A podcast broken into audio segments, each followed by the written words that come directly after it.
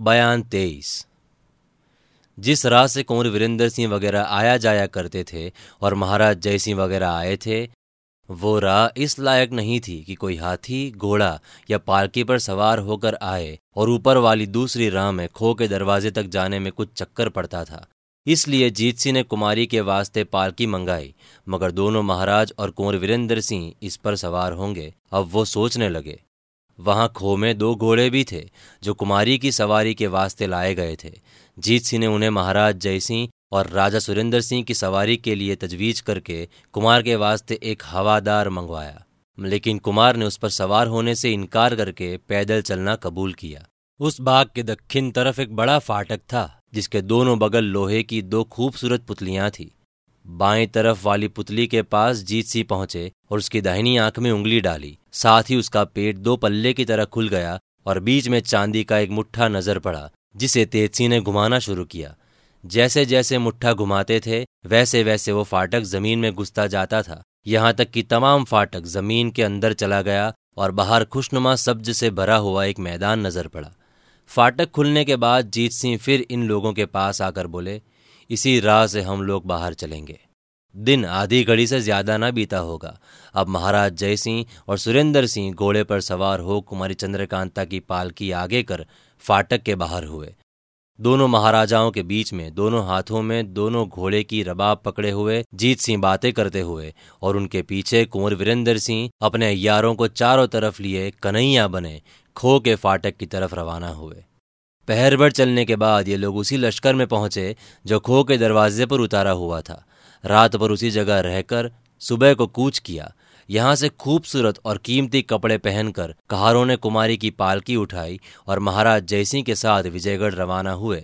मगर वो लौंडियाँ भी जो आज तक कुमारी के साथ थी और यहाँ तक कि उनकी पालकी उठाकर लाई थी, मोहब्बत की वजह और महाराज सुरेंद्र सिंह के हुक्म से साथ गई। राजा सुरेंद्र सिंह कुमार को साथ लिए नौगढ़ पहुँचे। कुंवर वीरेंद्र सिंह पहले महल में जाकर अपनी माँ से मिले। और कुल देवी की पूजा करके बाहर आए। अब तो बड़ी खुशी से दिन गुजरने लगे। आठवें ही रोज महाराज जयसिंह का भेजा तिलक पहुँचा और बड़ी धूमधाम से वीरेंद्र सिंह को चढ़ाया गया। पाठक, अब तो कुंवर वीरेंद्र सिंह और चंद्रकांता का वृत्तांत समाप्त ही हुआ समझिए। बाकी रह गई तो सिर्फ़ कुमार की शादी।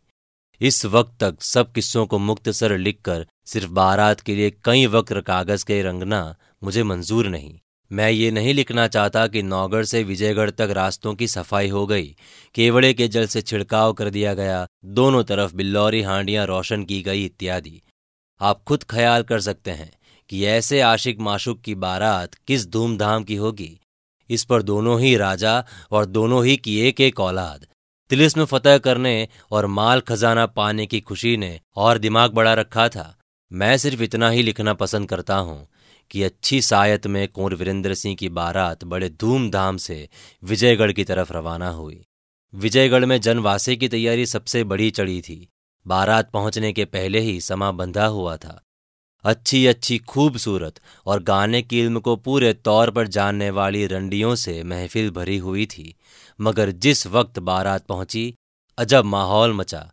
बारात के आगे आगे महाराज शिवदत्त बड़ी तैयारी से घोड़े पर सवार सरपंच बांधे, कमर से दोहरी तलवार लगाए, हाथ में झंडा लिए जनवासे के दरवाजे पर पहुँचे। इसके बाद धीरे धीरे कुल जुलूस पहुँचा। दुल्हा बने हुए कुंवर घोड़े से उतरकर जनवासे के अंदर गए। कुमार वीरेंद्र सिंह का घोड़े से उतरकर जनवासे के अंदर जाना ही था कि बाहर हो हल्ला मच गया। सब कोई देखने लगे कि दो महाराज शिवदत्त आपस में लड़ रहे हैं। दोनों की तलवारें तेज़ी के साथ चल रही है और दोनों ही के मुँह से यही आवाज़ निकल रही है। हमारी मदद को कोई ना आए, सब दूर से तमाशा देखें। एक महाराज शिवदत्त तो वही थे, जो अभी अभी सरपंच बांधे हाथ में झंडा लिए घोड़े पर सवार आए थे, और दूसरे महाराज शिवदत्त मामूली पोशाक पहने हुए, मगर बहादुरी से लड़ रहे थे। थोड़ी ही देर में हमारे शिवदत्त को, जो झंडा उठाए घोड़े पर सवार आए थे, इतना मौका मिला, कि कमर में से कमंद निकाल, अपने मुकाबले वाले दुश्मन महाराज शिवदत्त को बाँध लिया, और घसीटते हुए जनवासे के अंदर चले। पीछे पीछे बहुत से आदमी की भीड़ इन दोनों को ताज्जुब भरी निगाहों से देखती हुई अंदर पहुँची।